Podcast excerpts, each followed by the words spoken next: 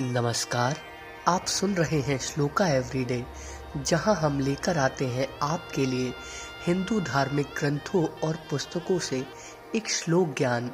आज का संस्कृत श्लोक हम लाए हैं श्रीमद् भगवत गीता से। आइए, कंठस्थ करें आज का श्लोक।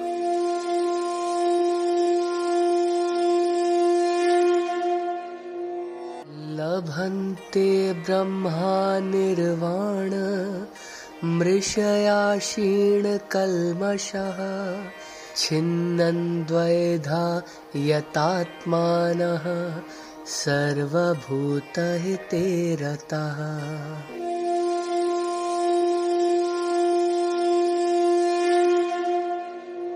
अर्थात जिनके सब पाप नष्ट हो गए हैं जिनके सब संशय ज्ञान द्वारा निर्वृत्त हो गए हैं, जो प्राणियों के हित में सोचता है और जिनका जीता हुआ मन निश्चल भाव से परमात्मा में स्थित है, वह ब्रह्मा वेदता पुरुष शांत ब्रह्मा को पाते हैं।